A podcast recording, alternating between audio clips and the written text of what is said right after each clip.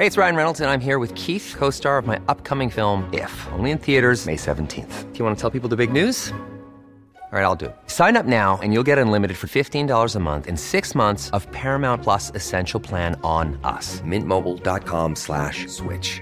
Upfront payment of $45 equivalent to $15 per month. Unlimited over 40 gigabytes per month. Face lower speeds. Videos at 480p. Active Mint customers by 531.24 get six months of Paramount Plus Essential Plan. Auto renews after six months. Offer ends May 31st, 2024. Separate Paramount Plus registration required. Terms and conditions apply if rated PG. Selling a little or a lot? Shopify helps you do your thing however you cha-ching. Shopify is the global commerce platform that helps you sell at every stage of your business. From the launch your online shop stage to the first real life store stage, all the way to the did we just hit a million orders stage. Shopify is there to help you grow. Shopify helps you turn browsers into buyers with the internet's best converting checkout. 36% better on average compared to other leading commerce platforms because businesses that grow grow with Shopify. Get a $1 per month trial period at shopify.com/work. shopify.com/work.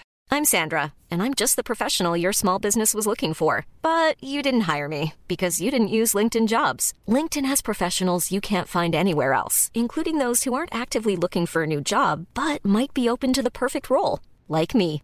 In a given month, over 70% of LinkedIn users don't visit other leading job sites. So if you're not looking on LinkedIn, you'll miss out on great candidates like Sandra. Start hiring professionals like a professional. Post your free job on linkedin.com/people slash people today.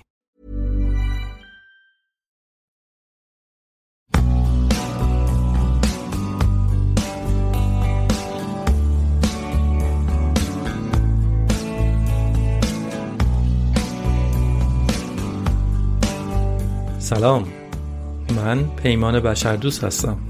یه آدم من به فیلم های مستند. و اینجا در پادکست داکس فیلم های مستندی که می‌بینم رو براتون تعریف می‌کنم.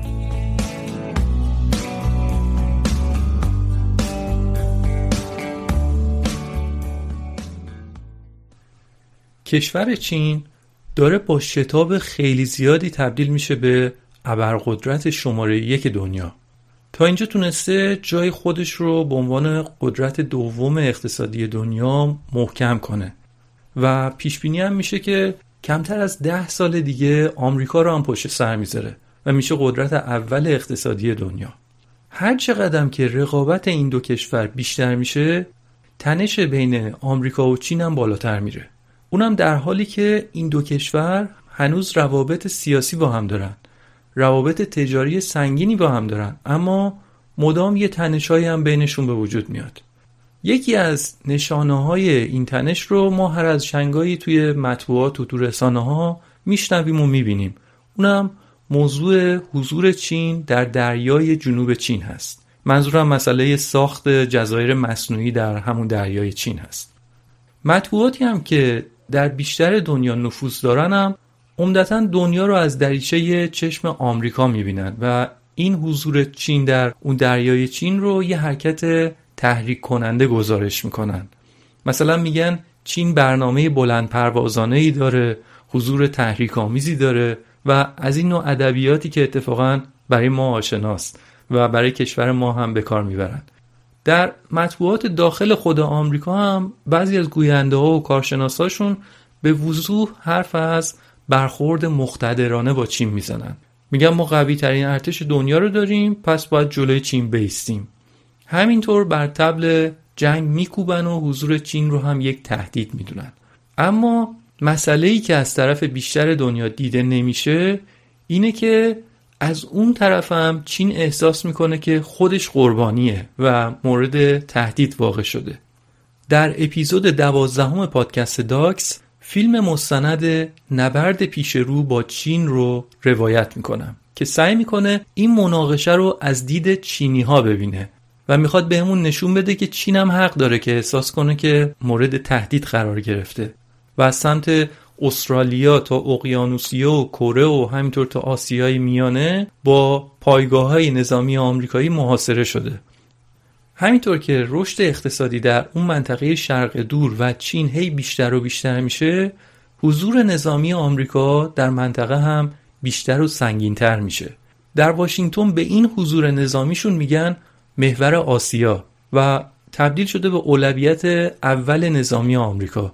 یعنی حضورشون در مناطق دیگه مثلا در اروپا اطراف روسیه یا مثلا خلیج فارس یا جاهای دیگر رو به مرور کمتر می‌کنن و بیشتر در همون آسیا حضور خواهند داشت. سازنده این مستند آقای جان پیلگر استرالیایی هستش و توی این مستند به سه پایگاه نظامی آمریکا در کشورهای اطراف چین میره و اطلاعاتی رو میده که کمتر جایی میشه اونها رو دید و شنید. حداقل در مینستریم مدیا یا جریان اصلی رسانه‌ای مثل بی بی سی، سی و مطبوعاتی از این دست که اصلا سعی می‌کنن همچین صحبتهایی به گوش مخاطبها نرسه. و این مستند فرصت خوبیه که ببینیم چشماندازی که چین می‌بینه چه شکلیه. خب حالا بریم ببینیم سفر آقای پیلگر از کجا شروع میشه. در میانه اقیانوس آرام یه تعداد مجمع و جزایر وجود دارن که بهشون میگن جزایر مایکرونشیا. این مجموعه جزایر یه جای پرتی بین آسیا و اقیانوسیا و قاره آمریکا قرار گرفته. یعنی واقعا پرتا. توی نقشه اون وسط های اقیانوس آرام باید کلی زوم کنید تا این جزایر رو ببینید. و بعدم تا چندین هزار کیلومتر اون طرفتر هم خشکی دیگه ای نیست. اینا جزایر آتشفشانی خیلی کوچیکی هستن که فاصله شون هم نسبت به همدیگه کمه اما نسبت به بقیه دنیا واقعا جای دور افتاده ای هستن. اینجا بد نیست راجع به تاریخچهشون هم یه توضیح کوتاهی بدم. این جزایر هزاران سال ساکنان بومی خودش رو داشته و از راه ماهیگیری ارتزاق می‌کردن. تا اینکه در قرن 16 میلادی اسپانیایی ها میان و اینجا رو کشف می‌کنن. ببینید چه دریانوردایی بودن این اسپانیایی ها. این جای پرت اومدن پیدا کردن. البته اونا در اون منطقه حضور داشتن. فیلیپین هم داشتن مثلا جاهای دیگه هم بودن. این جزایر هم دست اسپانیا مون تا قرن بیستم. اسپانیا توی قاره آمریکا هم کلی مستعمره داشته و اونجا با آمریکا بر سر کوبا با همدیگه سرشاخ میشن. جنگ می‌کنن و در جنگ با آمریکا اسپانیا شکست می‌خوره. بعد از اون بوده که آمریکا خیلی از این جزایر اسپانیایی ها رو مال خودش می‌کنه. آمریکایی ها فیلیپین رو می‌گیرن پورتوریکو رو می‌گیرن بخشای از همین جزایر رو هم می‌گیرن مثل گوام. و از اون موقع بوده که گوام و پورتوریکو با اینکه از سرزمین آمریکا خیلی دور هستن اینا شدن جزء خاک آمریکا. آمریکا بزرگترین جزیره های همین ماکرونشیا رو خودش از اسپانیا می‌گیره. بعدم اسپانیا رو مجبور می‌کنن که جزایر دیگر رو به آلمان بفروشن. پس بقیه جزایر افتاد دست آلمانیا. اما بعد از جنگ جهانی اول که آلمانیا شکست می‌خورن اونجا این جزایر از آلمان گرفته میشه و بیشترش میفته دست ژاپن. تا اینکه دوباره در جنگ جهانی دوم این بار ژاپن شکست می‌خوره. این جزایر از کنترل ژاپن هم در میاد و میرن زیر نظر سازمان ملل و تحت قیمومیت برنده اصلی جنگ جهانی دوم یعنی ایالات متحده آمریکا. پس چی شد؟ مردم این جزایر داشتن زندگیشونو می‌کردن تا اینکه سرکله خارجی ها پیدا شد. بعد هم گناه کرد در بلخ آهنگری به ششتر زدن گردن مسکری. توی یه قاره های دیگه اینا با هم دیگه با خودشون جنگشون می‌شد و بعد مردم این جزایر باید تاوانشون رو می‌دادن. می‌رفتن زیر بیرق یه کشور دیگه ای. الان اینا حکومت های خودمختاری رو دارن برای خودشون اما آمریکاست که هنوز دست بالا رو داره تو این جزایر و یه جورایی هنوز قیم این چند تا کشور کوچیک مونده و بهونه شده برای حضورش در اون منطقه.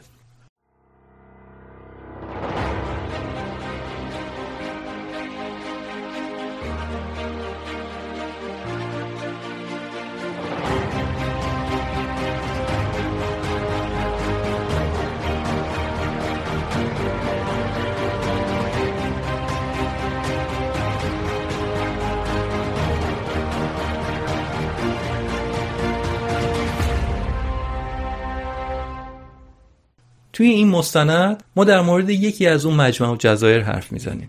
کشور جمهوری جزایر مارشال. این کشور شامل بیش از هزار جزیره و تپه مرجانی کوچیکه و جمعیتش هم هم مجمعین 60 هزار نفره. اینقدر این جزایر زیبا هستن که شما ببینید میگید اینجا بهشت برینه. خوش آب و هوا صخره مرجانی آبهای لاجوردی شفاف ساحل شنی پر از درختای نارگیل. اما اگر از بالا مثلا از داخل هواپیما نگاه کنید به این جزایر یه دفعه می‌بینید که این تالاب زیبا یه دفعه یه جاهایش شبیه میشه به یک سیاهچاله یه حفره های عظیمی در داخل آب هست که در واقع تمام اون بافت مرجانی و صخره‌ای می‌بینی به شوهای چند کیلومتر کلا از بین رفته. دلیلش چیه؟ اگه بگم حتما تعجب می‌کنید.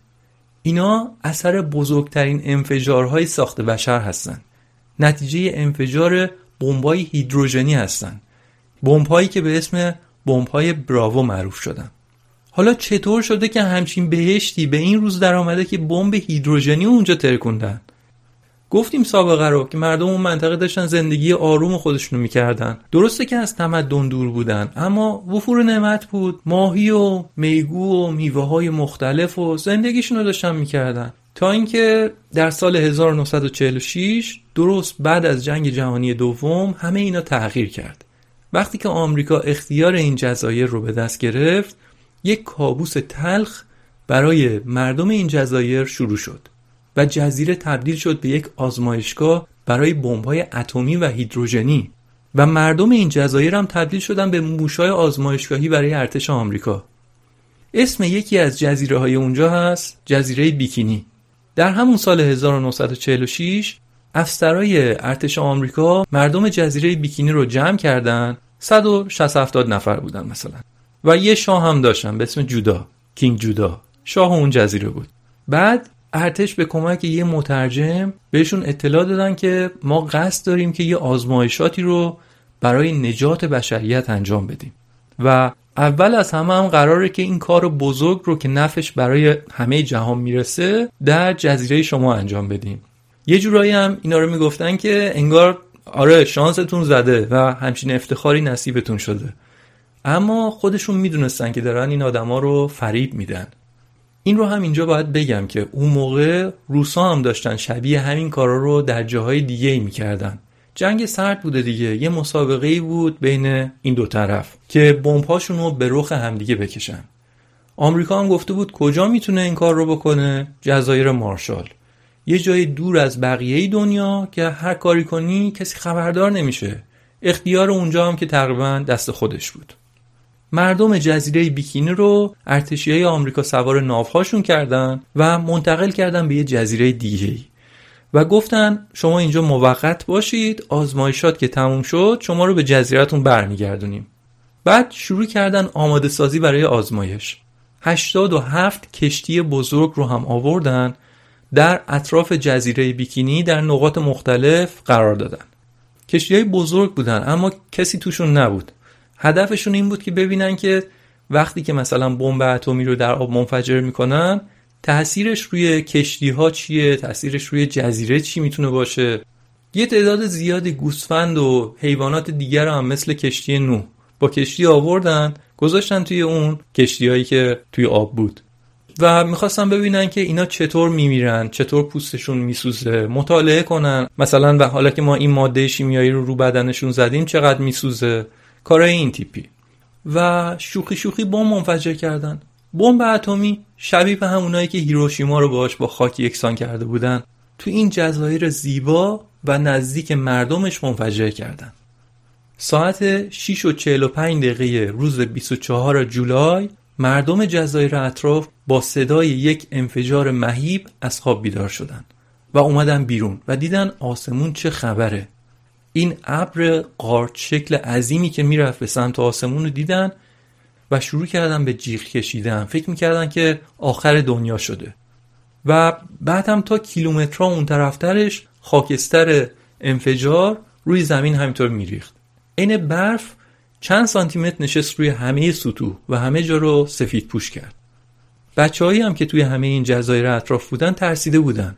اما بعد که این گردهای سفید رو دیدن همینجوری داره میریزه اینا رو می‌زدن به سر و صورتشون. فکر کردن چیز جالبی پیدا کردن.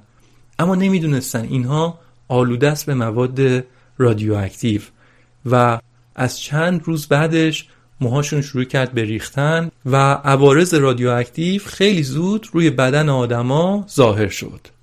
انفجارا اثرش بیشتر از اون چیزی بود که ارتش آمریکا محاسبه کرده بود. به خاطر همین آسیبی که به مردم وارد شده بود بیشتر از چیزی بود که تصورش رو می‌کردن. حالا تصاویر این انفجار که بین دهها کشتی بزرگ اتفاق افتاد و دودش تمام آسمون رو گرفت رو هم در اینستاگرام پادکست داکس می‌ذاریم. اما نکته تأسفبار ماجرا اینه که اون انفجار تازه نقطه شروع یک رشته انفجارات دیگه بود. از سال 1946 تا سال 1958 یعنی ظرف مدت دوازده سال ارتش آمریکا 23 آزمایش هسته‌ای و هیدروژنی رو در جزایر مارشال و بیخ گوش مردم اونجا انجام داد. 23 بمب معادل بمب هیروشیما.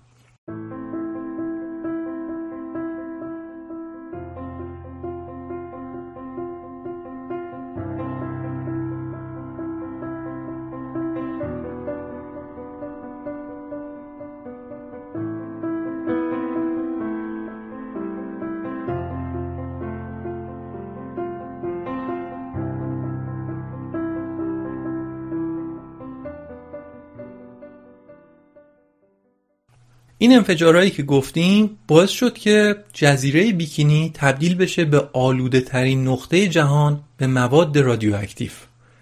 و در نتیجه هم آب و تمام منابع غذایی جزیره مسموم بشه. یعنی درختاش، گیاهاش، ماهیاش، همه جانداراش و همه اشیاء اونجا آلوده شد.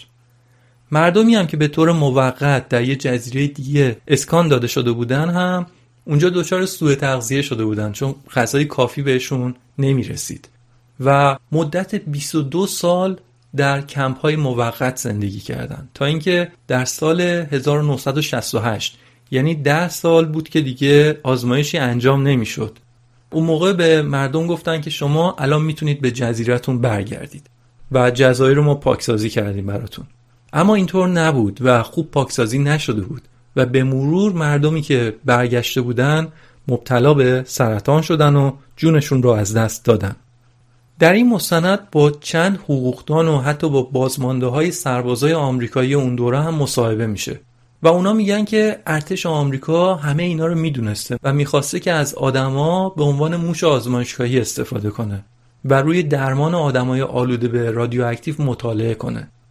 بعضی از مردم جزیره که به سرطان مبتلا شده بودن رو هم ارتش آمریکا به خود آمریکا منتقل کرد که روی درمان اونها کار کنن و روشون آزمایش کنن. یه ویدئوی واقعا تبلیغاتی و پروپاگاندایی هم هستش که آمریکایی‌ها از همین مسئله درست کرده بودن که نشون می‌داد و گوینده می‌گفت که بله ما این چند نفر وحشی ساکن جزیره بیکینی رو آوردیم به آمریکا قشنگ از لفظ وحشی استفاده می‌کنن. لباس خوب پوشوندیم بهشون آسمان خراشای شیکاگو رو دارن می‌بینن. بعد بردیمشون به بیمارستان اونجا تست شدن. بعد از تست یه سیب بهشون دادیم. واقعا با یه منت و توهینی این ویدیو درست شده. اما اون روزی که ساکنان بیکینی رو بعد از 22 سال داشتن به جزیرهشون برمیگردوندن مردم توی ناو آمریکایی نشسته بودن ازشون فیلم می‌گرفتن ارتش آمریکا.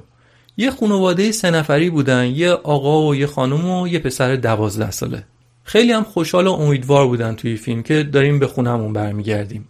آقاه که همون اول مبتلا شد به سرطان و جز همون گروه به قول اون فیلم وحشی هایی بود که برای آزمایش با آمریکا رفت و آخرش هم از دنیا رفت. پسرشون هم در 18 سالگی سرطان گرفت و از دنیا رفت. در این مستند با اون خانم بازمانده اون خانواده صحبت می‌کنن و اون خانم از دردهاش میگه و از این میگه که من نمیبخشم اینا رو. ما داشتیم زندگیمون رو می‌کردیم. اینا اومدن کشور ما رو گرفتن و ما رو کردن موش آزمایشگاهی خودشون. همون خانومم هم مدت کوتاهی بعد از اون مصاحبه به خاطر سرطان از بین میره. تأثیرات مخرب اون بمب ها هنوز هم قربانی می‌گیره و هنوز نوزادهای زیادی هستن که با معلولیت در این جزیره به دنیا میان. به خاطر آلودگی بالای جزیره بیکینی خیلی از مردمشون مجبور شدن رفتن در جزایر دیگه در حاشیه شهر و با یه امکانات حداقلی زندگی می‌کنن. بدون برق بدون آب بهداشتی و با یک فقر شدید اقتصادی.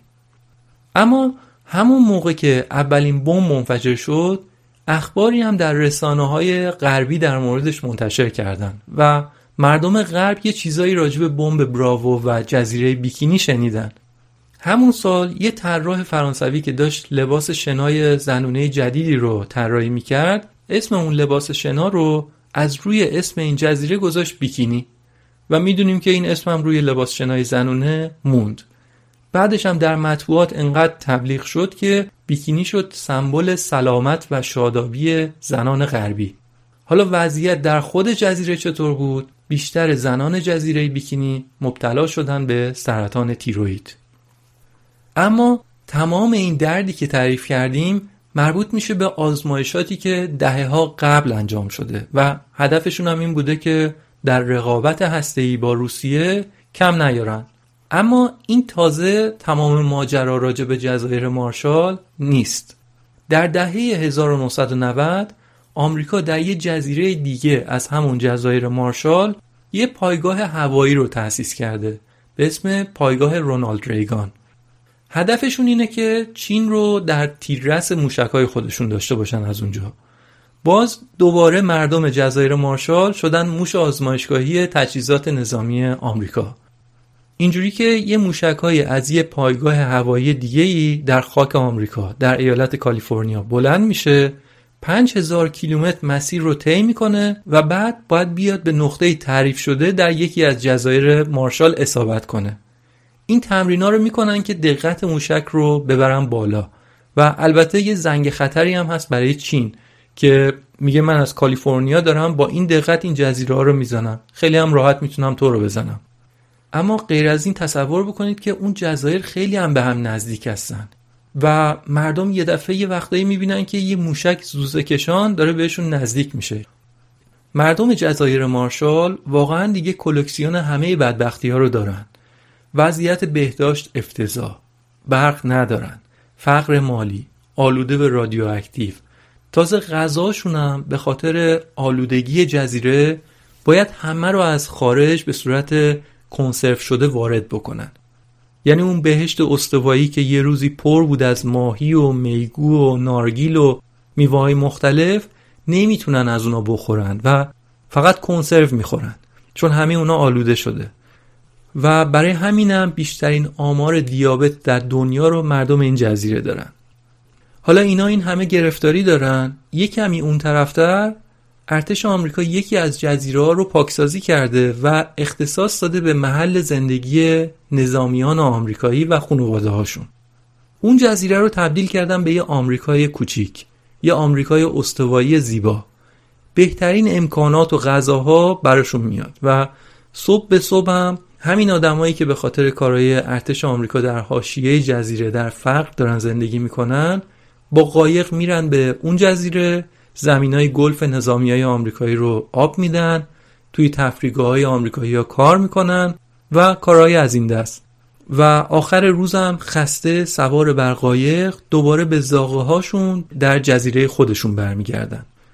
مردم جزیره که تا چند دهه پیش در آرامش و در وفور نعمت داشتن زندگی خودشونو می‌کردن به این روز افتادن. یه چیز دیگر هم بگم. قصه های کارتون باب اسفنجی توی آبهای جزیره بیکینی اتفاق میافته. همین جزیره بیکینی از جزایر مارشال. یعنی با همه بدبختی هایی که مردم اونجا دارن اما باز از بیرون سمبل یه جای شاد و بامزه معرفی میشه. هر یه دونه موشکی که به طور آزمایشی از طرف آمریکا به جزایر مارشال شلیک میشه 100 میلیون دلار ارزش داره. آمریکا خیلی راحت می‌تونه به جای 5 تا فقط 5 تا از اون موشک ها 500 میلیون دلار خرج کنه و زندگی این آدمای رنج کشیده رو کمی بهتر کنه. اما تا به حال حاضر نشده این کار رو بکنه. مردم جزایر مارشال میگن که ما این پایگاه رو نمی‌خوایم. بودنش برای ما چه سودی داره؟ این پایگاه فقط اینجاست که آمریکایی‌ها هی تمرین کنن که اگه یه روزی خواستن چینو بزنن بهتر و دقیقتر بزنن. ما دوست داریم که کشورمون رو برگردونیم و مال خودمون بکنیم.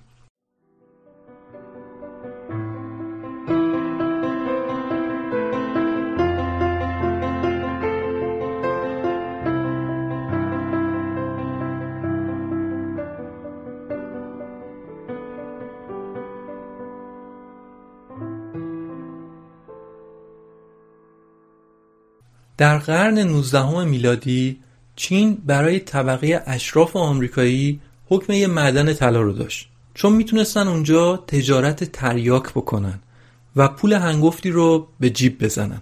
مثلا پدر بزرگ فرانکلین روزولت از رؤسای جمهور آمریکا هم در همین تجارت بوده و هنوز هم خانواده های صاحب نفوذی تو آمریکا هستن که اجدادشون در چین تجارت تریاک می‌کردن.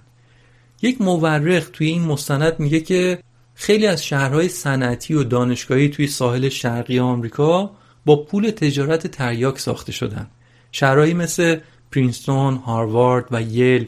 ولی کسی الان اجازه نداره راجع به این حرف بزنه و الان اگه شما به موزه های مربوط به تجارت بین آمریکا و چین برید می‌بینید که راجع به چای و ابریشم صحبت میشه. ولی در مورد تریاک چیزی نمیگن. در حالی که تجارت بسیار بزرگ و سوداوری برای آمریکایی‌ها بوده. حالا این تجارت تریاک و بعدتر میگیم جنگ تریاک چی بوده؟ توی مستند خیلی واردش نشدن اما من اینجا یه توضیح کوچیکی میدم چون خیلی شنیدنیه.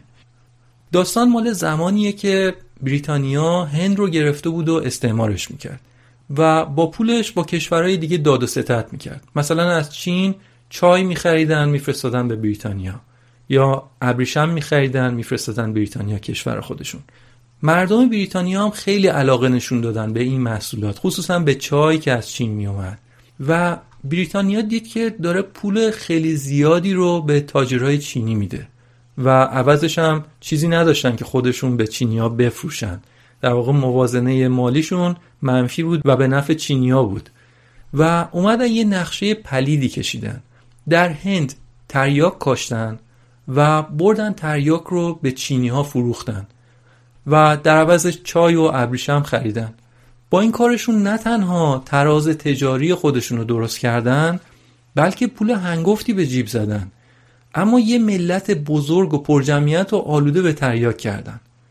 سالها بعد که چینیا دیدن کشورشون داره اصلا میپاشه اومدن اعتراض کردن و انبارای تریاک انگلیسی ها رو آتیش زدن. اما انگلیسی ها میرن از آمریکایی ها و فرانسوی ها کمک می‌گیرن و به چین حمله نظامی می‌کنن. و خیلی زودم بخشایی از خاک چین رو هم اشغال می‌کنن. حکومت اون موقع چین هم نهایتا مجبور میشه که کوتاه بیاد. و همونجا بود که انگلیسی ها کلی هم امتیاز می‌گیرن از چین. و اونجا بود که هنگ کنگ رو مستعمره خودشون می‌کنن و از چنگ چین درش میارن. این داستان کلی تجارت تریاک بود که خیلی جالبه و حالا نمی‌خوایم خیلی واردش بشیم اما در اینترنت منابع خیلی زیادی به فارسی هم وجود داره اگه علاقه مند هستید. اما بحث اصلی اینه که در اون گیرودار ارتش آمریکا هم در جنگ تریاک و در جریان اشغال چین حضور داشته و بعد هم تجار آمریکایی هم منفعت زیادی رو از فروش تریاک در چین داشتن و اون پول رو با خودشون به آمریکا بردن. اما غربی هایی که به چین حمله نظامی کرده بودن و مونده بودن در چین یه نگاه از بالا به پایینی به مردم چین داشتن. بعدم تجارت کثیفی رو داشتن انجام می‌دادن و غیر از اونم مبلغین مذهبیشون رو آورده بودن فرستاده بودن در چین که مردم چین رو مسیحی کنن. اینا باعث شده بود که خیلی از مردم چین بعدشون بیاد از خارجی ها و دنبال این بودن که اینا رو از چین بیرون بکنن. برای همین دست به یه شورش زدن به اسم شورش مشتنها که اون رو هم خارجی ها خیلی شدید و خشن سرکوب کردن. خلاصه درد سرتون ندم. این موضوع به همین ترتیب بود تا اینکه در سال 1949 مردم چین به رهبری ماو دست به انقلاب می‌زنن و خارجی ها رو از چین In the market for investment worthy bags, watches, and fine jewelry, Rebag is the answer.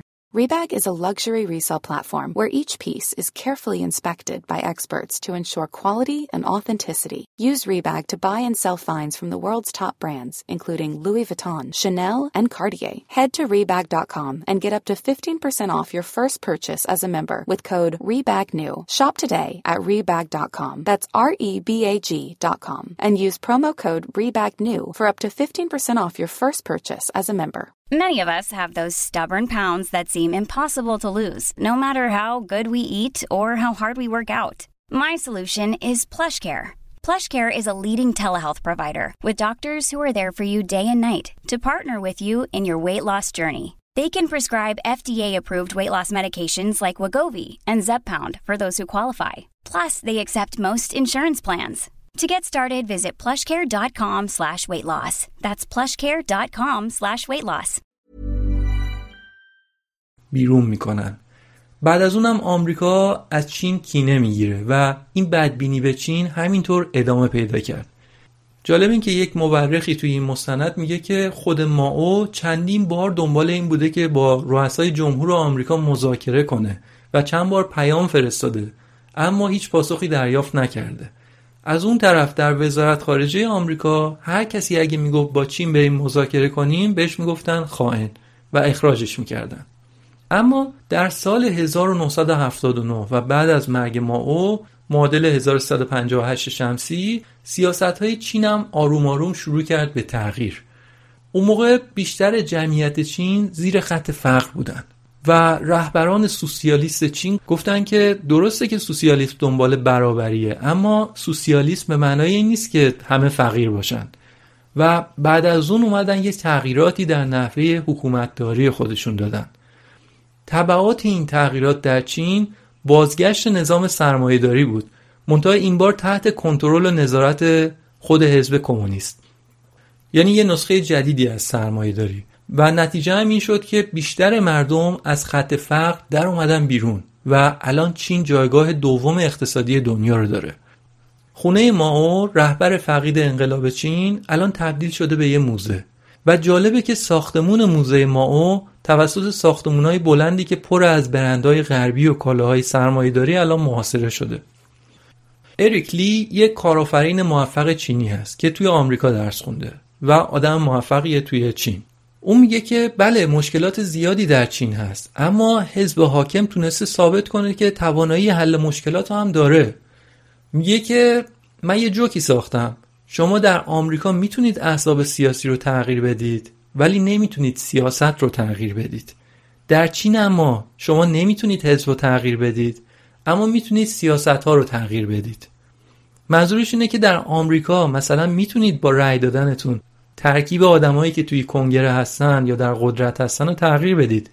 ولی سیاست های کشور تقریبا ثابت میمونه. نگاه کنید به مثلا قوانین اسلحه یا نگاهشون به اسرائیل یا خیلی چیزهای دیگه خیلی سخت تغییر می‌کنن این سیاست ها در چین اما میگه شما نمی‌تونید حزب رو تغییر بدید اما می‌تونید سیاست ها رو تغییر بدید. درسته که آدما همونا هستن اما اونا اسیر یه سیاست خاص یا یه ایدئولوژی خاص نمیمونن. و خیلی چابک سیاستی که براشون بهتره رو در پیش می‌گیرن. این حرفیه که آقای اریکلی چینی می‌زنه و میگه که تفاوت چین و آمریکا به نظر من اینه. برای همین میگه که سیاست های حزب کمونیست چین از زمین تا آسمون تغییر کرده. میگه ما در چین نظام سرمایهداری نداریم. ما سیستم اقتصاد بازار داریم. در چین هیچ وقت این اتفاق نمیافته که یه گروهی از میلیاردرها بتونن روی سیاست مدارا تأثیر بذارن. یعنی از این نظر میگه شبیه به آمریکا ما نیستیم. میگه سیستم چین یکم پیچیده است و شاید شما بی بی سی یا سی رو ببینید یا اکونومیست رو بخونید فکر کنید که چین رو فهمیدید. ولی با خوندن اینا غیر ممکنه که چین رو درست بفهمید و خوب ارزیابی کنید. و ایشون میگه که در مقایسه و وزنی که چین داره اهداف چین خیلی فروتنانه است اتفاقا. و چین هیچ وقت دنبال این نیست که دنیا رو اداره کنه. حتی قصد نداره که آسیا و اقیانوسیه رو هم بخواد اداره کنه. و فقط چین قصد داره که جلوی آمریکا وایسته. مانع سلطه آمریکا توی آسیا و اقیانوسیه بشه. و فکر می‌کنه که حقش رو داره که مقابل آمریکا هم وایسته.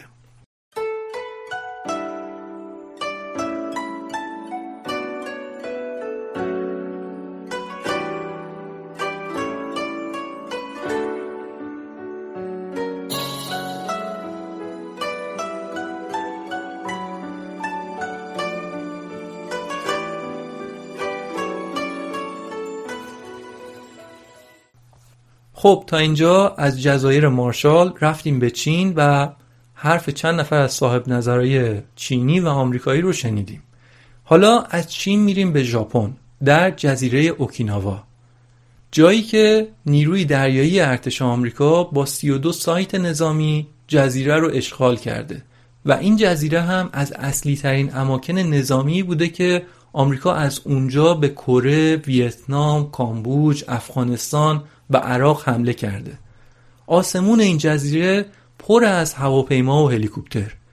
این سنگینی حضور ارتش یک کشور خارجی رو می‌تونید توی بیشتر نقاط این جزیره حس بکنید. فنسا و حسارهای مختلف، تابلوهای اختار که وارد نشوید، منطقه نظامی است و غیره. جزیره اوکیناوا یکی از خطوط مقدم آمریکا در مقابل چین هست چون خیلی هم نزدیک به چین بیشتر شهرهای مهم چین در شعاع هزار کیلومتری یا نهایتا دو هزار کیلومتری این پایگاه هستند. یعنی کاملا در تیررس موشک های آمریکا هستند. من خودم همیشه فکر می‌کردم که دولت آمریکا با دولت ژاپن نشستن و با هم به توافق رسیدن. گفتن که ما بخشایی از زمین این جزیره رو به آمریکا میدیم که پایگاهشون اونجا بسازن. اما سخت در اشتباه بودم. اونجا واقعا به معنای واقعی کلمه توسط آمریکا اشغال شده. یعنی در سال 1945 وقتی که آمریکایی‌ها ژاپن رو در جنگ جهانی دوم شکست دادن همون موقع به این جزیره هم حمله کردند و یک چهارم جمعیت جزیره در حمله آمریکایی‌ها کشته شدند و همون ژنرال مکارتور معروف که در مورد آینده ژاپن و امپراتورش تصمیم گرفت اونم به اوکیناوا اومده بود. و اصلا تا 27 سال این جزیره جز ژاپن نبود و زیر نظر آمریکا اداره می‌شد. اشغال نظامی تا این حد. یعنی آمریکا حس می‌کرد که زمین خودشه و هر کاری که دلش می‌خواد می‌تونه بکنه. در سال 1955 ده سال بود که جنگ تموم شده بود. یه دفعه اینا سربازاشون ریختن توی مزارع مردم خونه های مردم خرابشون کردن آتیششون زدن و پایگاه هاشون رو بزرگتر کردن. دیگه از سال 1972 مالکیت جزیره برگشته به ژاپن و نظامی های آمریکایی دیگه از این کارا نمی‌تونن بکنن. اما هنوز حضور دارن اونجا. به خاطر همینم ترس و نفرت از جنگ و حضور نظامی بیگانه در بین مردم اون جزیره هنوزم هست و گروههایی از کنشگرای اجتماعی هستن که هر روز میرن مقابل اون پایگاه تجمع می‌کنن اعتراض می‌کنن. و موفقم شدن که جلوی ساخت پایگاه بیشتر رو بگیرن. و به طور جدی دنبال این هستن که اینا رو از ژاپن بیرون کنن و ژاپن بالاخره ارتش خودش رو داشته باشه. در یه صحنه از این فیلم هم هست که وقتی که تیم ساخت مستند در مقابل پایگاه و در کنار همون کنشگرا بودن و یکی از پیروزیاشون رو داشتن جشن می‌گرفتن هلیکوپترهای عظیم و جسه آمریکایی به قصد ترسوندن این آدما در ارتفاع پایین پرواز می‌کردن هی میومدن سمت اینا. چون صداشون و بادی که درست می‌کنن باعث رو و وحشت می‌تونه بشه. اما تهدید این هلیکوپترها یه مسئله همیشگی هست در جزیره اوکیناوا. خیلی اوقات معلمات تو این مدرسه مجبورن درس رو متوقف کنن به خاطر سر صدا و ترسی که اصلا به بچه ها وارد می‌کنن. یه یادآوری کنم اینجا اینکه برخلاف جزایر مارشال که یه کشور توسعه نیافته با جمعیت کمه. اینجا در ژاپن خودش دیگه یه کشور پیشرفته است و مردم توی اون جزیره کلی کسب و کار دارن. تراکم جمعیت بالاست. یک میلیون نفر اونجا زندگی دارن می‌کنن تو همون جزیره. و اون وسط هم چندین پایگاه نظامی هست. یه بارم یه هواپیمای آمریکایی در جزیره سقوط کرده و روی یه مدرسه ابتدایی افتاده. البته قبلش خود خلبان به صورت اتوماتیک با چتر از هواپیما بیرون انداخته شده و نجات پیدا کرده. اما یه تعداد زیادی بچه کوچیک تو آتیش سوختن و یا بعد از آتیش سوزی و تحمل سالها درد از دنیا رفتن. غیر از اونم 44 سانحه هوایی دیگه هم تو جزیره اتفاق افتاده که به خیر گذشته و تلفات چندانی نداشته. موضوع دیگه ای که باعث رنجش مردم اون منطقه هست و البته هر جای دیگه ای از آسیا که آمریکایی‌ها پایگاه نظامی دارن مسئله نوع ارتباط سربازای آمریکایی با زنان اونجاست و تعداد مزاحمت ها و حتی تجاوز به زنان و دختران اون منطقه هم بالاست و مردم هم مدام به این مسئله اعتراض می‌کنن. در زمان ساخت این مستند هم یکی از پیمانکارای ارتش آمریکا به یه دختر جوون تجاوز کرده بود و به قتل رسونده بودش. اما یکی از اتفاقای مخوفی که در این پایگاه افتاده این بود که در زمان جنگ سرد ارتش آمریکا به صورت پنهانی سلاحهای اتمی رو در همین پایگاه اوکیناوا انبار کرده بود. بیشتر هم هدفشون مقابله با چین بوده و اون موقع دولت و مردم ژاپن هم از این مسئله اطلاعی نداشتن. در همون سالا یه بار سلاح اتمی تقریبا در حالت شلیک به سمت چین هم قرار گرفته که پرسنل پایگاه اتفاقی به دستوری که گرفته بودن شک می‌کنن و در لحظات آخر قبل از شلیک متوجه میشن که دستور اشتباه بوده و ضربتی جلوی شلیک رو می‌گیرن. اون افسری که همون موقع اونجا بود الان دیگه پیرمردیه برای خودش. اون میگه که ما بعد از اون قضیه به هم نگاه می‌کردیم می‌گفتیم که به همین راحتی ممکن بود که بزنیم تمام دنیا رو خراب کنیم.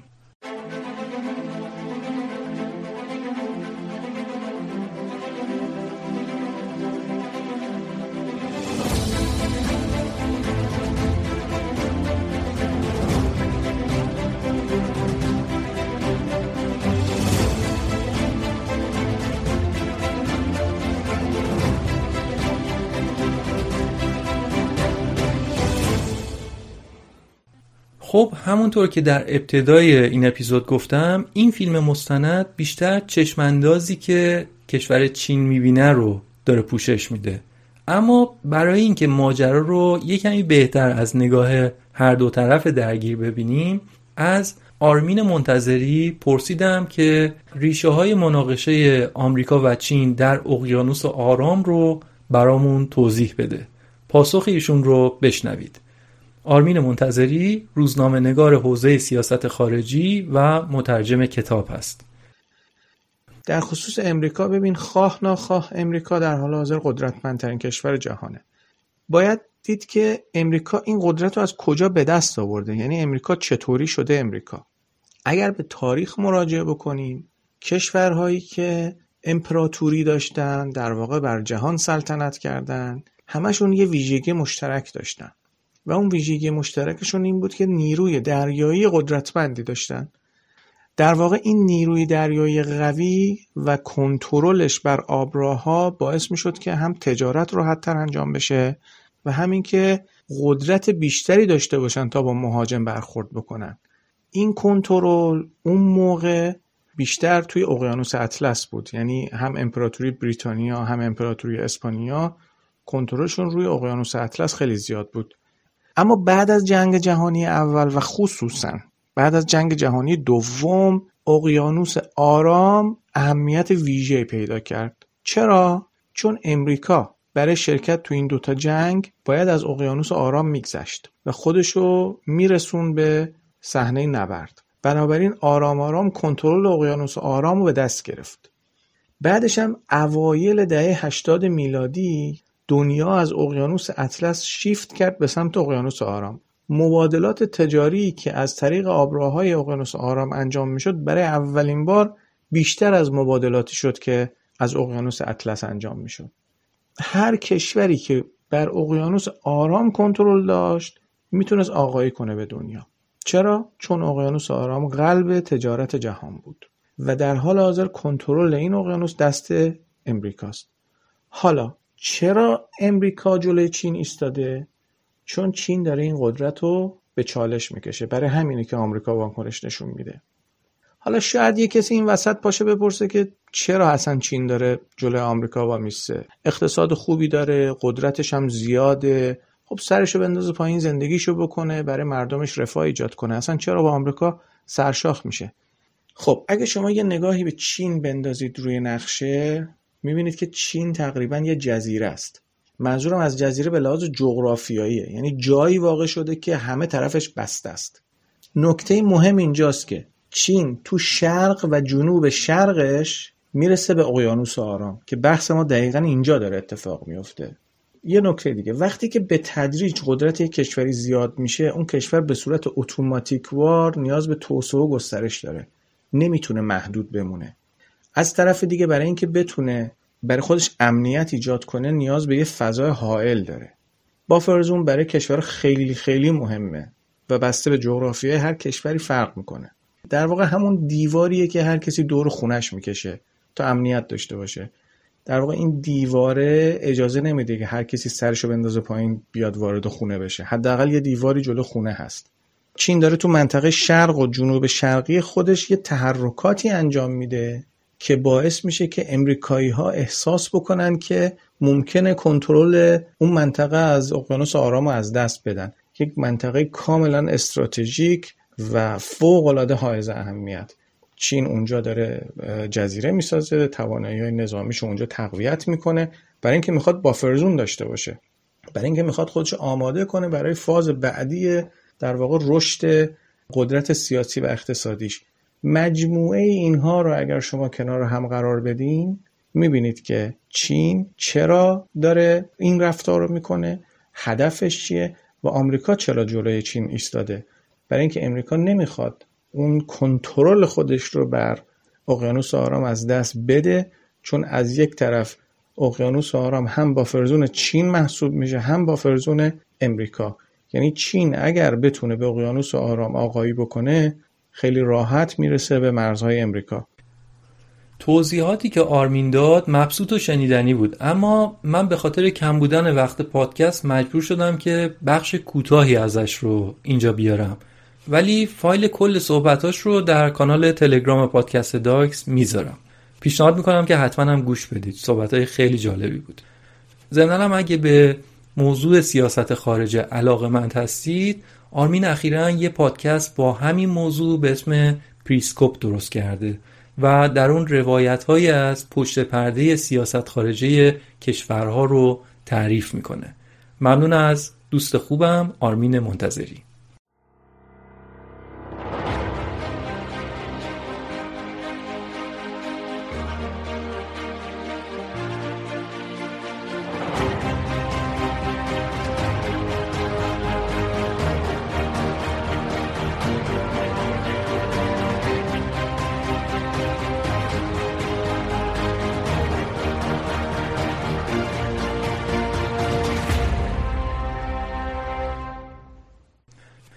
تا اینجا در مورد پایگاه جزایر مارشال و اوکیناوا صحبت کردیم.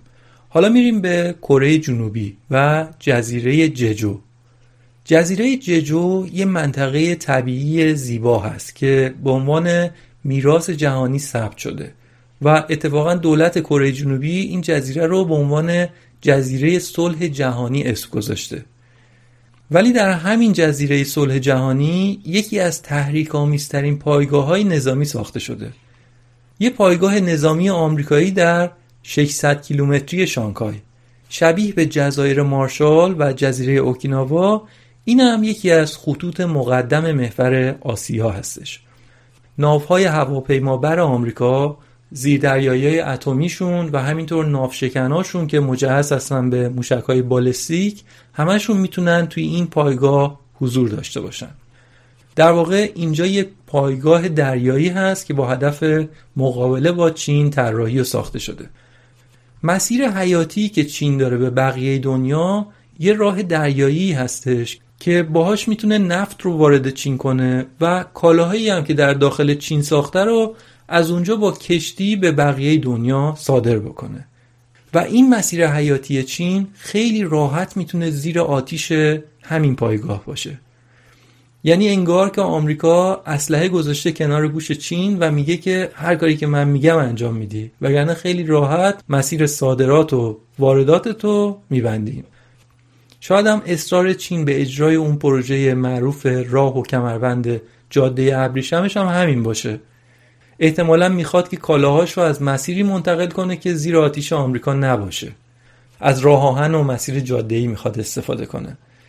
بگذریم. در این جزیره هم کنشگرایی هستن که میان و مقابل پایگاه تجمع می‌کنن. خیلی اوقات هم تجمعاتشون رو پلیس سرکوب می‌کنه. اما بازم میان و معتقدن که این پایگاه می‌تونه باعث ایجاد تنش بین کره و چین باشه. و میگن چرا ما باید بین خودمون و همسایمون تنش درست کنیم. ایالات متحده آمریکا کشوری که امپراتوری خودش رو از راه حضور نظامی گستردش در دنیا درست کرده و قوام داده. آمریکا چهار هزار پایگاه نظامی در داخل خاک خودش داره و نزدیک هزار پایگاه نظامی هم در نقاط دیگه دنیا داره.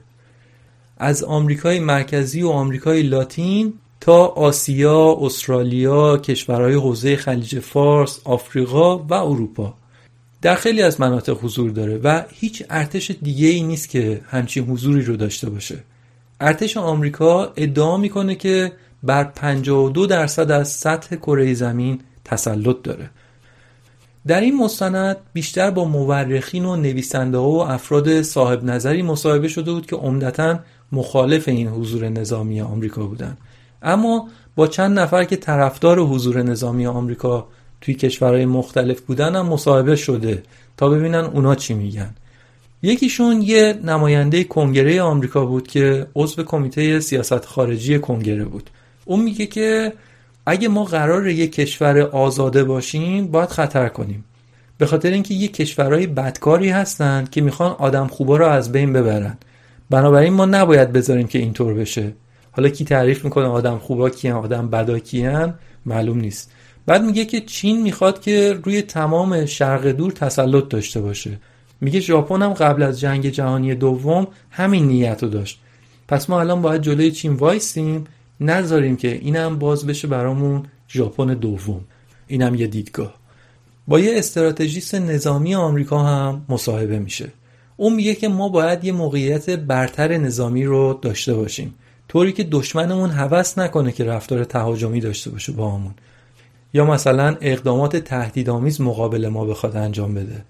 برای همینی که ما باید حضور نظامی سنگین داشته باشیم. سازنده مستند از یه مقام وزارت خارجه آمریکا هم می‌پرسه که ناوهای آمریکایی با کلی تسلیحات دم در چین هستن. می‌خوام بدونم اگه چین این کارو با آمریکا می‌کرد چطور می‌شد؟ مثلا اگه ناوهای چینی در اطراف ساحل آمریکا بودن. جواب میده که اولا که حضور ما با دعوت گرم بیشتر کشورهای اون حوزه هستش و ثانیا این حضور ما توسط مقامات چینی هم پذیرفته شده است. مستندساز میگه پذیرفته شده است بعد نقشه رو نشون میده که پایگاه های آمریکایی دور تا دور چین رو گرفتن. میگه چطور ممکنه چین همچین چیز رو بپذیره؟ یک نکته دیگه که توی مستند بهش پرداخته میشه تهدیدهای کلامی هست که در واقع غیر از تهدیدهای نظامی یه سری تهدیدهای کلامی هم بین این دو کشور وجود داره مدام. یعنی هر از گاهی رهبرای دو کشور یه خط و نشونی برای همدیگه می‌کشن و برای اینکه نمی‌خوانم که ضعیف ظاهر بشن هیچ کدوم از دو طرف هم کم نمیارن و مدام هم جواباشون رو شدیدتر میدن. و این تنش های کلامی هم مسئله هستش که خیلی راحت می‌تونه بازی رو به سمت یه جنگ ناخواسته بکشونه. اینجا یه استاد دانشگاه به اسم دکتر استفن استار حرف خیلی جالبی می‌زنه. میگه وقتی یه سیستم به طور ثابت برای کشدار برنامه ریزی می‌کنه طبیعیه که به این کارش عادت می‌کنه و میپذیره این رو بدون اینکه دیگه بخواد به عواقبش فکر بکنه. میگه اگه چین یه بمب اتمی روی آمریکا بریزه غیر از اون تلفات میلیونی که همون موقع می‌ذاره اون انفجار اولیه باعث میشه که مساحتی بالغ بر دهها کیلومتر آتیش بگیره.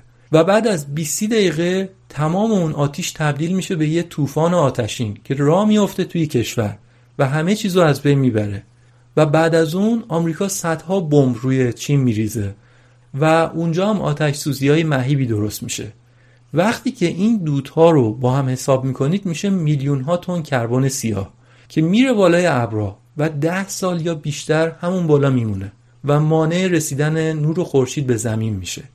در نتیجه بعد از چند هفته دمای زمین به زیر صفر می‌رسه و تا سه سالم هر روز هی سردتر و سردتر میشه. طبیعیه که توی اون سرما هیچ گیاهی رشد نمی‌کنه و به تدریج آدما از گرسنگی میمیرن. بنابراین این کری خوندن ها می‌تونه به قیمت از بین رفتن نسل بشر تموم بشه. در انتهای فیلم سازنده مستند میگه که ما چه بخوایم چه نخوایم یه قدرت اقتصادی بزرگی داریم به اسم چین که داره هی بزرگتر میشه. میگه به نظرم ما باید رابطمون رو باش حفظ بکنیم و مانعی برای همدیگه نباشیم. البته می‌تونیم راجع به تجارت و سیاست با هم یه اختلافاتی داشته باشیم. اما این حلمن مبارز طلبیدن ها بدترین کار ممکنه. این مستند در سال 2015 ساخته شده. یعنی زمانی که ترامپ انتخاب شده بود اما قدرت رو هنوز به دست نگرفته بود. و اون زمان مستندساز نگرانی هایی رو راجع به تشدید بحران بین آمریکا و چین مطرح می‌کرد. که خب البته دیدیم که تنشا خوشبختانه منجر به جنگ نشد اما یه جنگ تجاری بین چین و آمریکا به وجود اومد.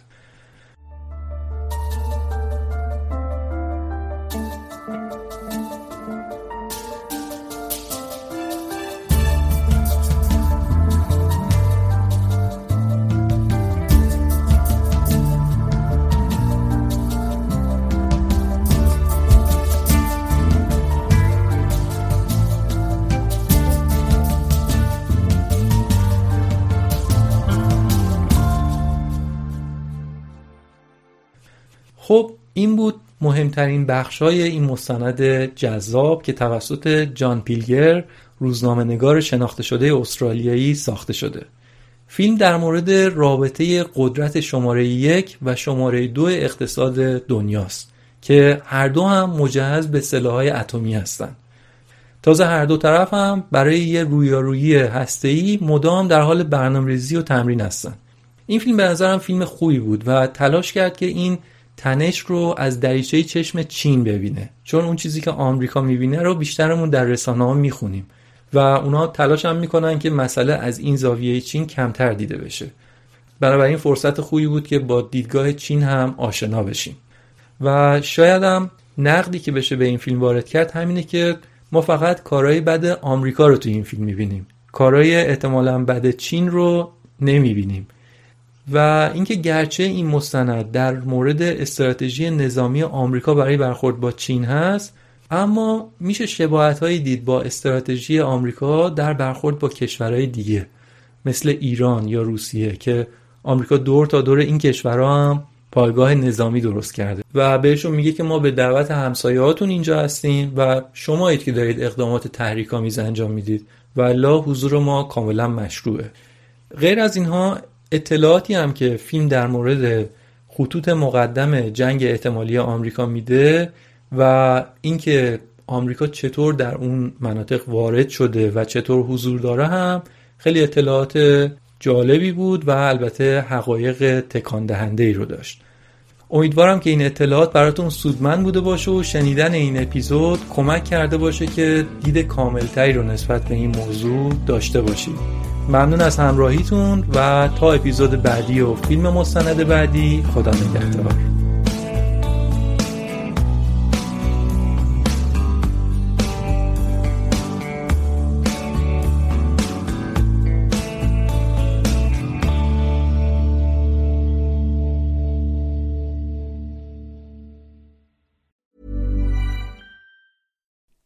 Like to look five years younger? In a clinical study, people that had volume added with Juvederm Voluma XC in the cheeks perceived themselves as looking five years younger at six months after treatment. Look younger, feel like you. Add volume for lift and contour in the cheeks with Juvederm Voluma XC. Reverse signs of aging by adding volume to smooth laugh lines with Juvederm Volure XC. For important safety information and to find a licensed specialist, visit juvederm.com. That's J U V E D E R M.com. Not for people with severe allergic reactions, allergies to lidocaine, or the proteins used in Juvederm. Common side effects include injection site redness, swelling, pain, tenderness, firmness, lumps, bumps, bruising, discoloration, or itching. There's a risk of unintentional injection into a blood vessel, which can cause vision abnormalities, blindness, stroke, temporary scabs, or scarring. Talk to a licensed specialist to find out if it's right for you.